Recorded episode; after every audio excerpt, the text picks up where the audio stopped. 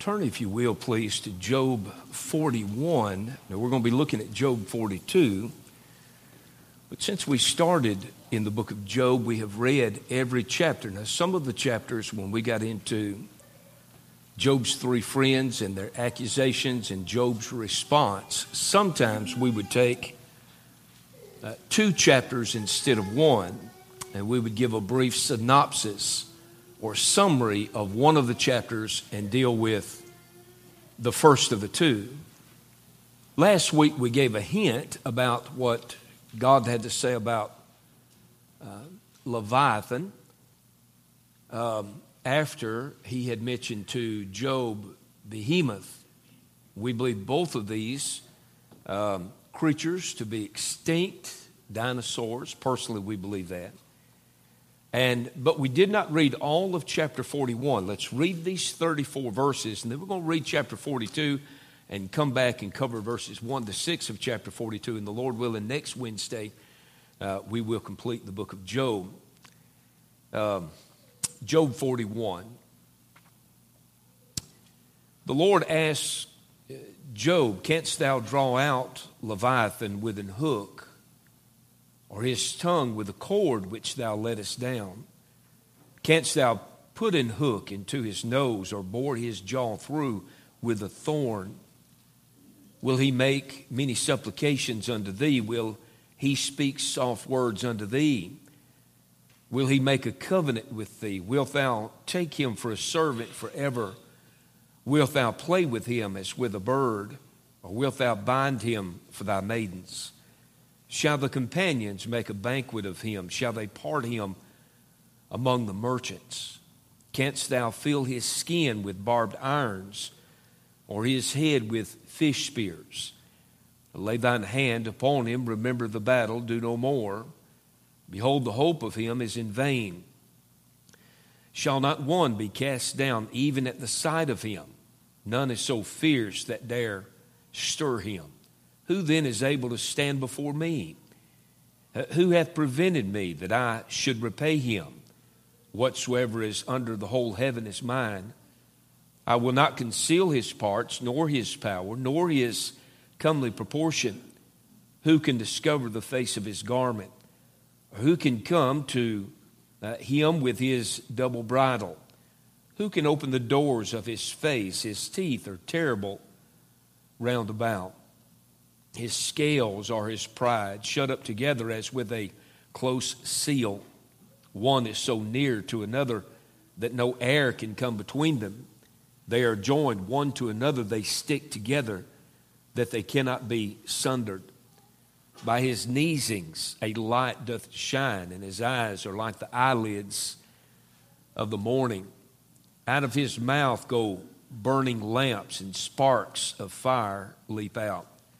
Out of his nostrils goeth smoke as out of a seething pot or cauldron. His breath kindleth coals, and a flame goeth out of his mouth. In his neck remaineth strength, and sorrow is turned into joy before him. The flakes of his flesh are joined together. They are firm in themselves, they cannot be moved. His heart is as firm as a stone, yea, as hard as a piece of the nether millstone. When he raiseth up himself, the mighty are afraid. By reason of breakings, they purify themselves. The sword of him that layeth at him cannot hold the spear, the dart, nor the habergeon. He esteemeth iron as straw, and brass as rotten wood. The arrow cannot make him flee. Sling stones are turned with him into stubble. Darts are counted as stubble. He laugheth at the shaking of a spear. Sharp stones are under him. He spreadeth sharp pointed things upon the mire. He maketh the deep to boil like a pot. He maketh the sea like a pot of ointment. He maketh a path to shine after him. One would think the deep to be hoary. Upon earth there is not he is like who is made without fear. He beholdeth all high things. He is a king over all the children of pride. We're not going to cover this chapter, but you can tell this was one remarkable creature that God had made that we do believe to be extinct in our day. It's interesting that God would talk to Job about him, isn't it? He's talked to him about all of these creatures and so much about nature and creation itself. Then in verse number one of chapter number 42, to read the chapter, then we're going to come back and read the first six verses and try to cover those tonight. Chapter 42 Then Job answered the Lord and said, I know that thou canst do everything, and that no thought can be withholden from thee. Who is he that hideth counsel without knowledge? Therefore have I uttered that I understood not, things too wonderful for me which I knew not. Hear, I beseech thee, and I will speak. I will demand of thee, and declare thou unto me. I have heard of thee by the hearing of the ear, but now mine eye seeth thee. Wherefore? You know, wherefore means because of what's just been stated. Because of this, because of all this, Job says, I abhor myself and repent in dust and ashes.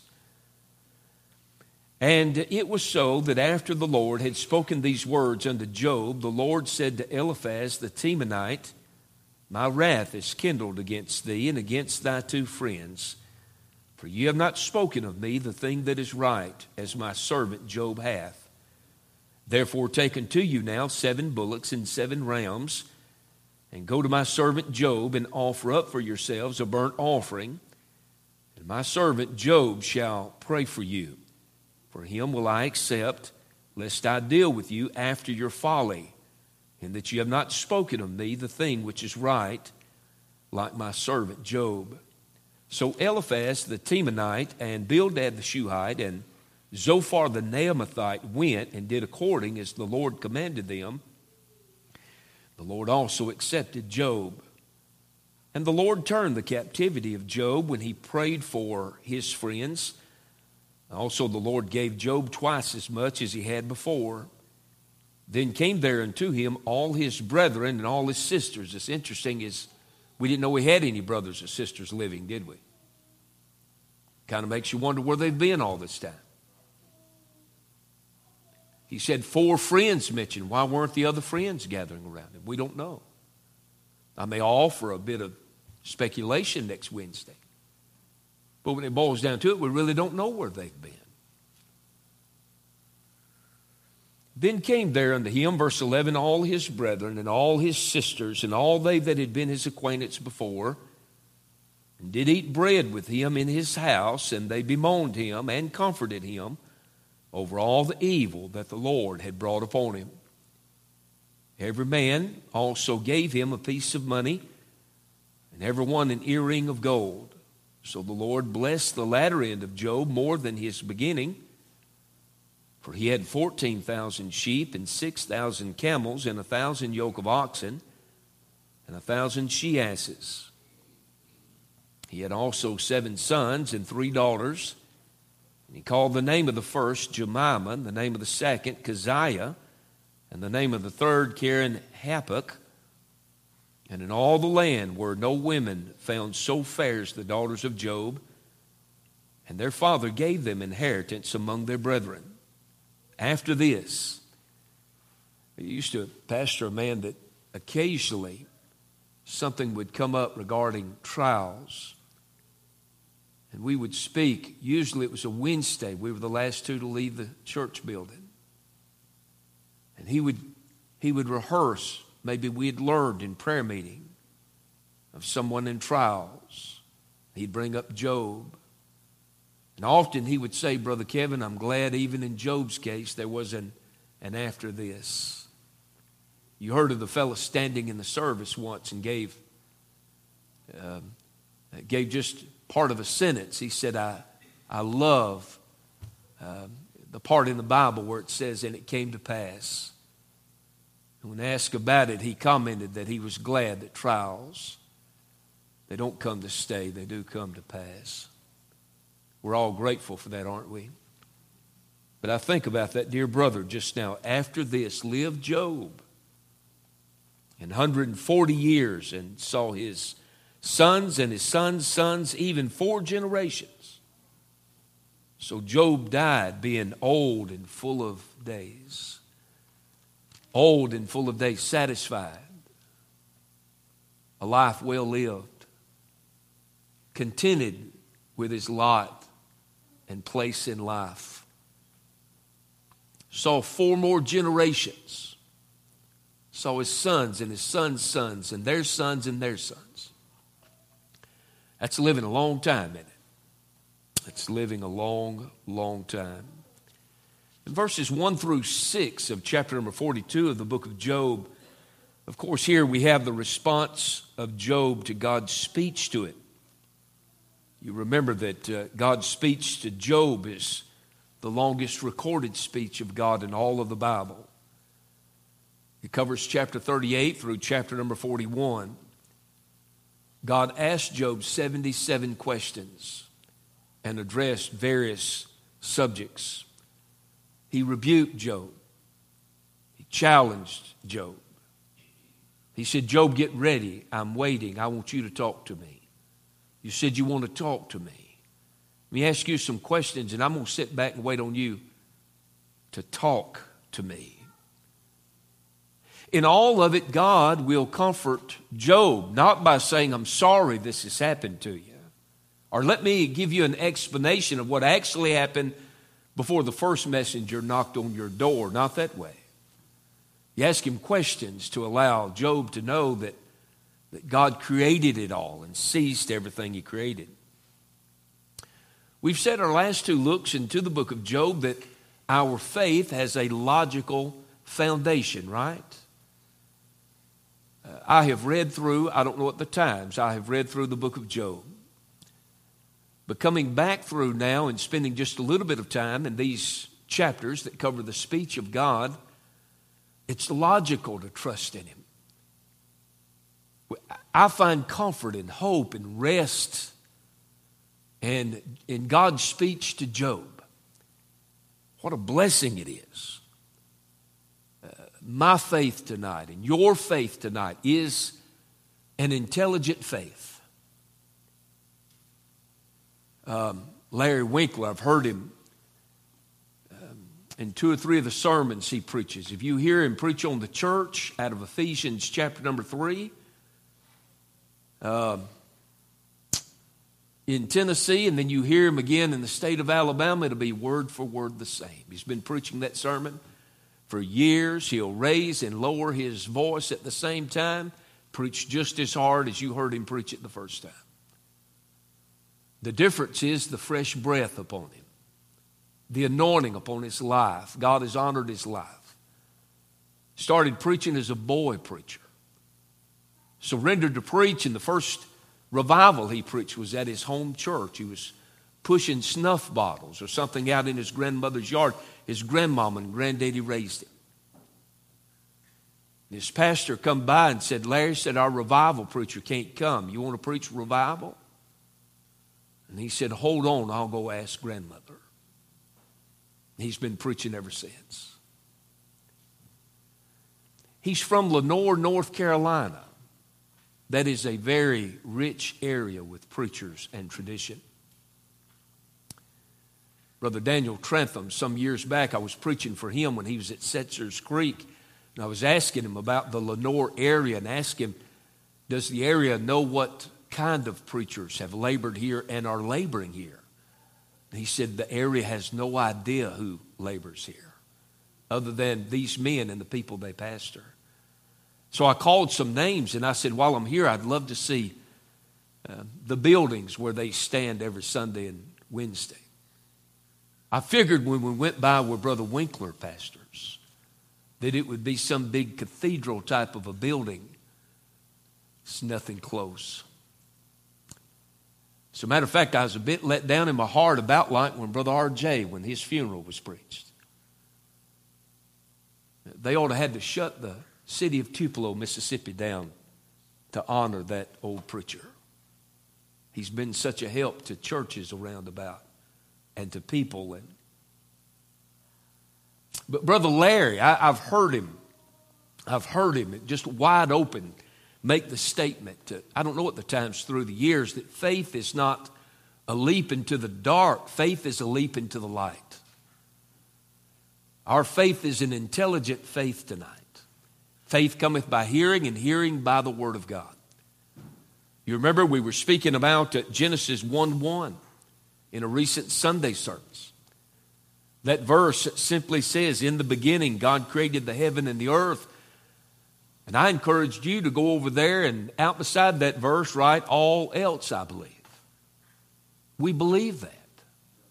We don't believe in evolution, some Big Bang theory. We've not lost our minds. As a matter of fact, we're the only ones got good sense about it all. We don't believe in Darwinism. Are you kidding me? We believe in God created. He said, and it was so.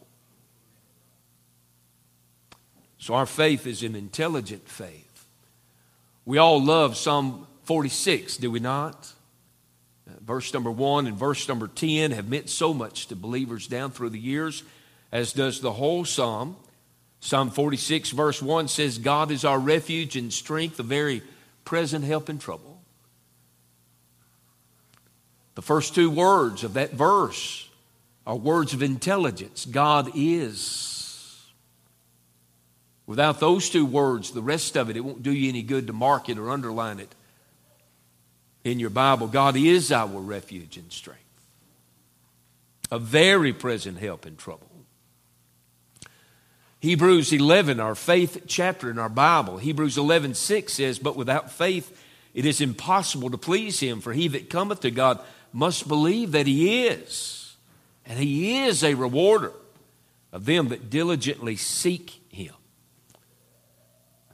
Our faith um, is anchored in the Word of God. Aren't you glad you have a copy of the Word of God with you tonight? Aren't you thankful you were able, when you rose this morning, to open your Bible and read from it and glean from the Word of God? You do that every day of your life. It's not a law that would forbid that in our land. And even if it were, uh, you still should keep a copy of the Word uh, around somewhere, a copy of the Word of God, and read and glean from it. God spoke to Job, you remember. God spoke to Job about so many things. In chapter 38, he spoke to Job about the elements of the created world surrounding him. Job, do you understand? You think you understand? You think you've been mistreated? You think you've been uh, been slighted, Job. You didn't get, you got a raw deal, Job. You think I don't know, I'm not aware. Job, you, you think such. Let's talk about creation. Do you understand creation? Um, can you explain it to me? And in all that questioning, you remember we spoke of God's, His wisdom, His creative genius, as it was underlined in that section spoke to Job about so many things the earth, the ocean, the seas, the wind, light, darkness, hail, snow, the rain, the clouds, the atmosphere, and the constellations. He said, Let's talk. God also spoke to Job about the animals and birds in the world around him. No doubt Job would have been familiar with all of them that he spoke to him about. Job, do you understand them? Can you oversee them? Can you feed them? Can you maintain them? Can you sustain? Let's talk Job. Job remained silent through it all. In that section, you remember there were six animals and five different birds he spoke to about. And in it all, we're reminded that God feeds uh, even the raven and, and the hawk and all of the creatures of the earth. Then God spoke to Job about these two extinct creatures, Behemoth and Leviathan. Job's response to it all, verses 1 and 2, he responds with acknowledgement to begin with.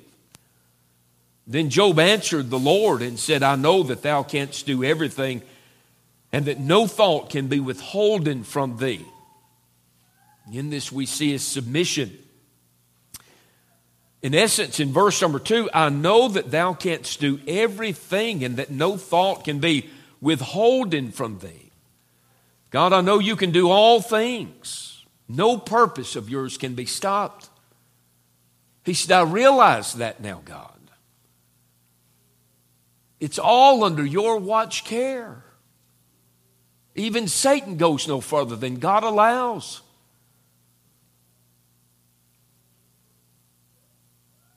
I was thinking about in the mid 90s, over in Itawamba County, I uh, met some preachers that I've remained friends with all of these years in Ellisville, Mississippi, at a youth camp. The church had sent for 20 years kids down to Ellisville. It's within two miles where Brother Roy Crouch pastors. Pleasant Ridge Baptist Church in Ellisville. Brother Herschel Bragg pastored there for nearly 30 years. They were doing road work while we were on the way down. We were in the church van. It was hot. And those kids got to singing. He's got the whole world in his hands. We sat there so long, eventually they called all of our names one at a time and said, He's got Brother Kevin in his hands. He's got Miss Cynthia in his hands. And went through all the kids that were there, my wife was there as well. Job responds with an acknowledgement. In verse 2, I know that thou canst do everything, and that no thought can be withholden from thee. He responds with wonder and awe. Verse number 3 Who is he that hideth counsel without knowledge? Therefore have I uttered that I understood not, things too wonderful for me, which I knew not. Now think about Psalm number 139. As a matter of fact, let me read the first uh, six verses, if I may. The knowledge of God is too wonderful for Job. Job is saying, I spoke when I should have been silent. I don't understand what I thought I understood. The psalmist David would write in Psalm 139, O Lord, thou hast searched me and known me. Thou knowest my down sitting and mine uprising, thou understandest my thought. Afar off, thou compassest my path and my lying down, and art acquainted with all my ways. For there's not a word in my tongue, but lo, O Lord, thou knowest it altogether. Thou hast beset me behind and before, and laid thine hand upon me. Such knowledge is too wonderful for me. It is high, I cannot attain unto it. God knows all the whats and the whys and the hows and the uh, all about you and me and our lives. Knows all the intricate details of it all. Only He's able to bring sense and order out of our lives, right? Some seated here tonight has, has been down some pretty disorderly paths in their lives, and yet God has, as old brother Fred Vault would say, uh, he has taken crooked sticks and drawn straight lines with them. He has done what we could not do for ourselves. It's amazing how God does that, isn't it? Only God can do such. We may not understand, and often we don't understand all that's going on in and around our lives, but God knows all about it, and we take comfort in that. Speaking of God's speech, last week when we closed, of course, we were talking about again um, God's creation of creatures and speaking to Job about it, and Job couldn't answer.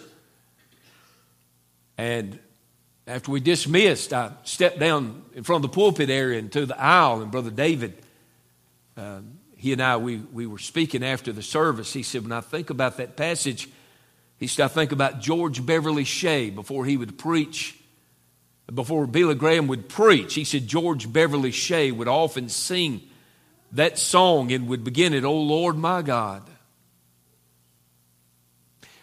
When you consider where we've been in the past few chapters of the book of Job, do you step out your front door and look around and think, God put me in the middle of all this? Though it is a fallen world, His fingerprint is upon everything in this world.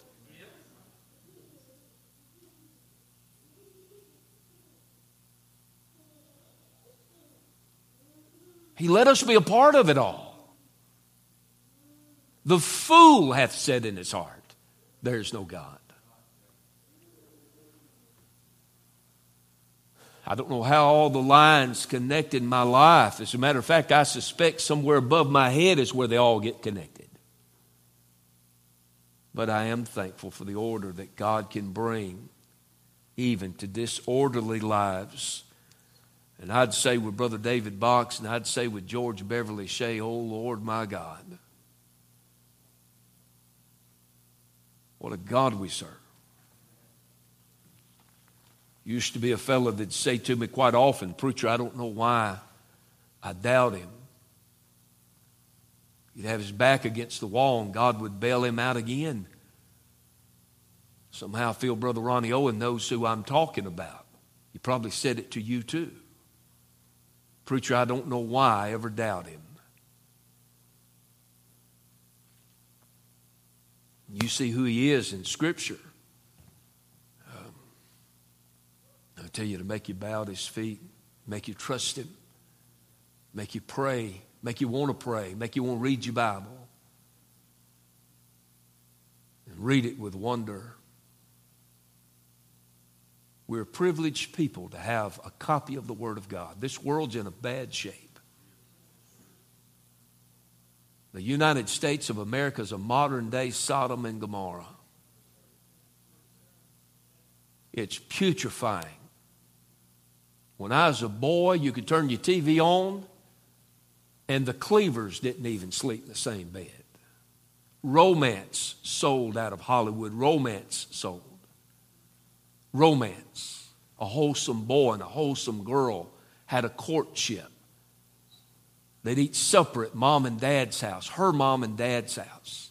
Courtship involves meeting her people and her meeting his people. Something that can't take place in a day or two's time. They moved from romance, then sex began to, begin to sell. Hollywood and their movies and even sitcoms begin to move that way. Sex begin to sell. You know where we're living today? Perversion sells now. Perversion sells. And it's as perverted as you can imagine in, anymore. Nothing seems to be off limits. God has Job's attention in verse number four. Notice with me verse number four. Hear, I beseech thee, and I will speak. Now, this is not God talking to Job. This is Job talking to God. Listen to what he says. He says, Hear, I beseech thee, and I will speak. He said, This is what I want to say to you, Lord. He says, Now you have said to me twice, I will demand of thee. He said, Now let me say to you now, Lord, I will demand of thee and declare thou unto me. What in the world is he saying here? What Job is displaying is a teachable spirit now. God said, Job, I want you to talk, and let me give you some questions. Job had nothing to say. He said, Now, Lord, now I want you to talk, and I'm just going to be quiet and listen. I'm just going to be quiet and listen. Job doesn't have all the answers anymore. The suffering and hardship in his journey has made a student out of him. It'll do that for you, and it will do that for me as well. C.H. Spurgeon had this to say, commenting on Job in this particular chapter. He said, The doorstep to the temple of wisdom is the knowledge of our own ignorance I'd go a little farther than that, where he said, the doorstep to the temple of wisdom is the knowledge of our own ignorance. I would add also our own ability. He said, Behemoth, Job, saddle him up and ride him. He said, Leviathan, see if you can control him. Get a group of men, um, throw pruning spears, pruning hooks in him and in him. See if you can do, see if you can divide him and serve him to a multitude. You can't control him. This suffering has made a student out of him, and it does. It does all of us. It does all of us. You remember we were going through the book of Joseph. We said this, I've said it since. Joseph knew what it was to suffer, and he didn't quit suffering until God got all that out of him. You say, all of what out of him? Well, you'll remember even when the baker and the butler was with him in, in the prison, You remember they told him, We'll remember you, but up to two years later, they have not remembered him. And I believe God was behind that. And the reason why was because they left Joseph still talking about what them boys did to him back there. He's got to get over it. He's got to get over himself and even his own pain. Those who suffer, I mean, they've been there a little while, they have an advantage over the rest of us. Say what you want, it doesn't seem to detract them. They just march on, they spend their time before the Lord. I've shared with you on a couple of different occasions. Wiersbe, uh, you hear Brother Chris quote him, I quote him. He and an older preacher, when he was pastor at Moody Church in Chicago, Illinois, they kept hearing so much about a young preacher in the Chicago area. They decided at class at Moody Bible Institute one day they'd go hear him, see what all the fuss was about. On the way home, Wiersbe asked the older preacher what he thought. And he said, Well, he had some good things to say. He was true to the text. He said, But what did you think? He said, There was something missing. He said, He's got to suffer a while. That's the missing ingredient. He's not old enough yet. Some things he's going to have to learn, he'll have to experience. And it's that way with anyone that God is going to use in any measure. Verse number five, Job gives to God uh, his adoration. Look at verse number five with me, please. Verse number five I have heard of thee by the hearing of the ear, but now mine eye seeth thee. He said, I thought I could see, but I couldn't see. But I understand. I see now. I see now. It's a difference, isn't it? In a first hand experience and a second hand experience. There's a difference in running off somebody else's testimony and living off your own. There's a difference in living off somebody else's worship experience and living off of your own. There is a difference. Job said, I see now. I thought I did before, but I didn't, I didn't see anything. He said, I see now, Lord. I see. So he sees God and experiences his grace. All that he's been through has brought new enlightenment and wisdom to his life, a new awareness. I, I love to be around folk that are uh, that have a God awareness about them. I mentioned Joseph. That's what I love about his life. He's, he's God aware. He's a, he has a God awareness about his life. If you don't believe it, you don't believe it, friend.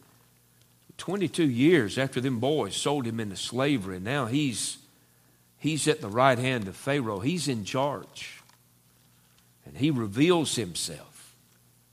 He said, uh, he said to them when he revealed himself in Genesis 45, the Bible says in Genesis 45 3, and Joseph said unto his brethren, I am Joseph. Doth my father yet live? Is the old man still alive?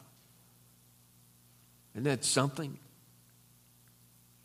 He could have sent a spy to find out if Jacob, his daddy, was alive or dead, but he didn't do it. He said, Tell me, tell me, fellas, what about dad?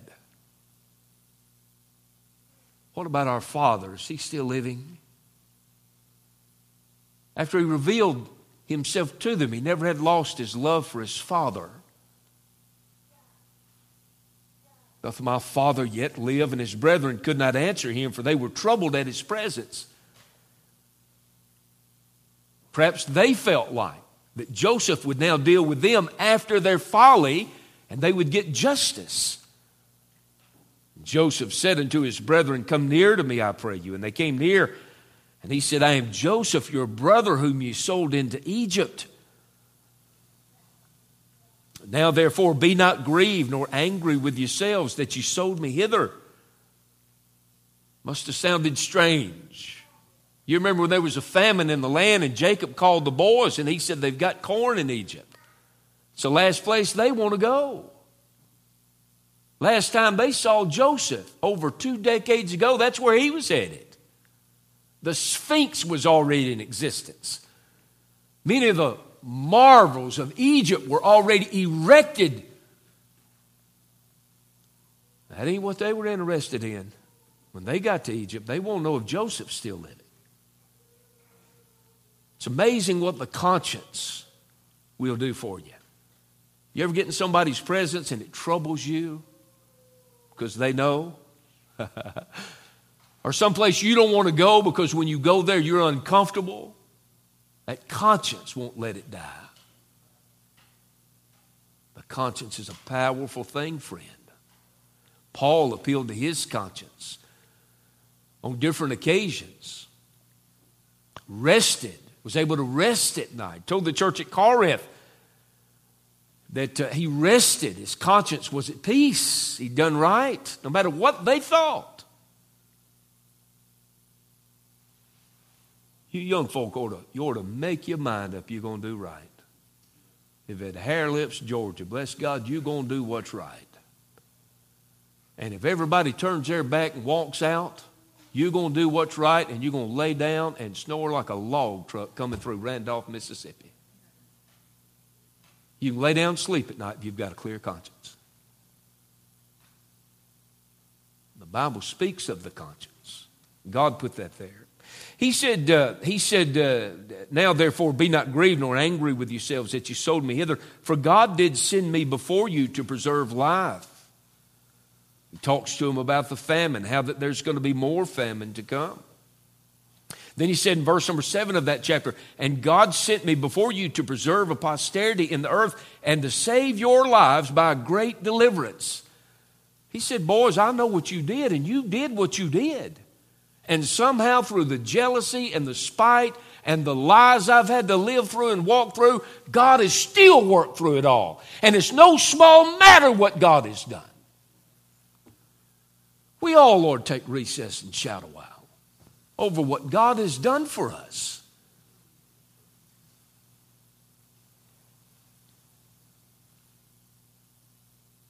He went on and said, So now it was not you that sent me hither, but God. He had higher purposes. That's what he was said. He hath made me a father to Pharaoh and Lord of all his house and a ruler throughout all the land of Egypt. Went on verse 9 said, God hath made me Lord of all Egypt In the Genesis account, that's the first time you understand the mindset of Joseph that helped him get through. He saw the hand of God through it all. You heard me say this when COVID was making a good show. I know the devil was up to some things. I know that. I know there were some people had to be up to a whole bunch of things. But now look, God's up to some things too. And one day soon, there'll be a man that's going to be able to step on the world stage and it'll be all eyes on him. And we saw in just a few minutes' time, did we not? Not that long ago, just how quick everything can get shut down. And if one man had had the answer, he might be in control today. I know the devil's up to a few things, but now God's up to a few things as well. Do you see God in your life? Can you trace his hand, at least in some of the high places of your life?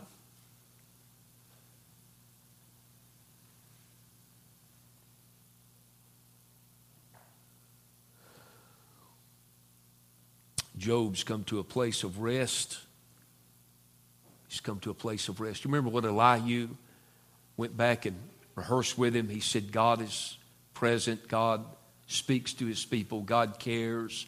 Job, you, you've talked like, like somebody that, that don't know God, but you know better, Job. And he called him to a higher place. And now Job's okay. And by the way, he's going to repent in verse number six. He's going to apologize to God to get it right down to where we live. In verse 6, that's before God turns everything. He's still hurting. But he comes to a place of resting. Resting in God, knowing where he's at. I read the story again uh, today about Sarah Edwards, who was the wife of Jonathan Edwards. Jonathan Edwards, many of you know the name, you recognize the name. God used him in the Great Awakening in America in the 1700s. As a matter of fact, he was, he was used mightily of God and was a brilliant man. Um, he had just come to be president of Princeton College. Most of those Ivy League colleges were not begun as liberal colleges, they were begun as Bible, Bible colleges. Study the history of them. But through the years, they've digressed and now they are liberal. They produce, they produce uh, liberal people in different fields of business, have been for years, and in politics as well. Edwards had just accepted his position at Princeton College as president. He died unexpectedly. He died a month after taking the smallpox inoculation, began having problems with it. He died suddenly. They buried him. Mrs. Edwards, Sarah Edwards, wrote a, a letter to their daughter Esther, who was still grieving the loss of her own husband six months prior. This is what she wrote My dear child, what shall I say? A holy and good God has covered us with a dark cloud. Oh, that we may kiss the rod and lay our hands upon our mouths it's a reference to Job 40, you remember. She wrote, The Lord has done this. He has made me adore His goodness that we had your father so long. But my God lives, and He has my heart.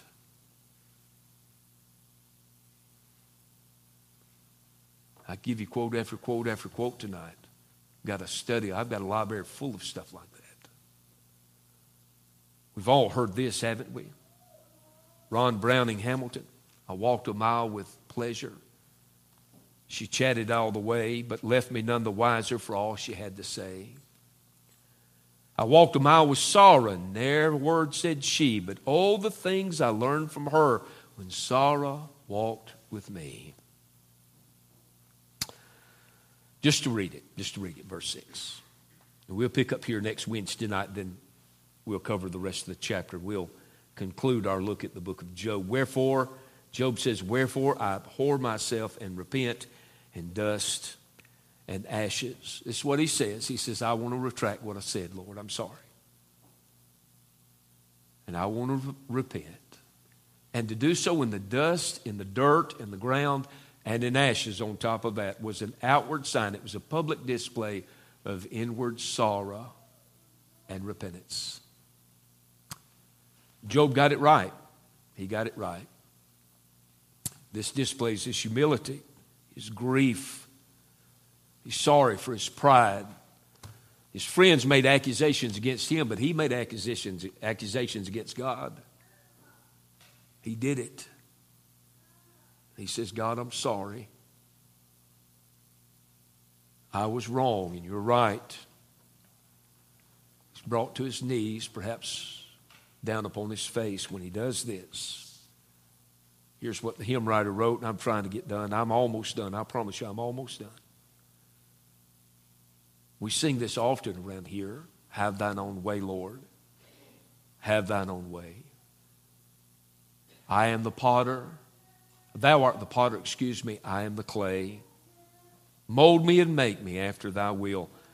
While I am waiting, yielded and still. God help us, friend. If God made everything in Job 38 that he said he did, in Job 39 and Job 40, and he takes care of every bit of it, he can take care of you and he can take care of me. We don't have the right to become bitter. We don't have the right. Our faith won't let us do that. We trust him. We look to him. We don't understand it all but He understands it all. He's far wiser than we are. He doeth all things well. We rest our case with Him tonight. Let's stand with dismissed.